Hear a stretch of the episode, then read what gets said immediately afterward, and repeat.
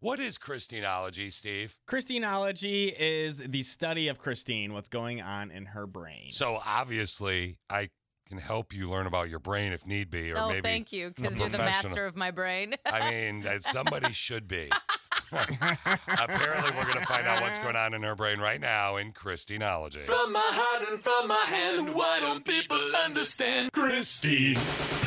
Back on May 4th, I had a Christinology titled I've Got Nothing. Fast forward to June 8th, and I had another one called A Culmination of Nothings.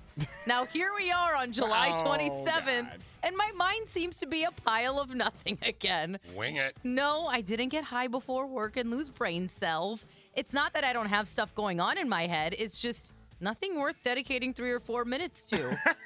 or maybe I'll let you decide if it's worth it or not. Example, do you want to hear about how this might be one of the most boring seasons of The Bachelorette? Probably not, because it's boring. Two, why are bikini bottoms that right up your butt the new fashion trend? Ugh, please make it stop. It's like the sixth time I've heard that from you. Three, why are Tuesdays the worst? Four, I've realized how much chopping and dicing food zens me out. It's like meditation for the soul. What's that thing for you? Five, speaking of food, the first meal I made from my new cookbook turned out amazing. However, unlike last night's dinner, this Christinology was not. Wait, is that it? That's it. Huh. Exactly. I, I acknowledged it was not amazing. Steve, I mean, first off, uh, let's throw a couple pointers in here. You should have said number seven, pick up bananas, because you were giving us a grocery list of things just then. number eight, pick up cereal. Uh, I do need cereal. and- and we all have days where there, uh, there, our brains are a little bit scattered. Mm-hmm.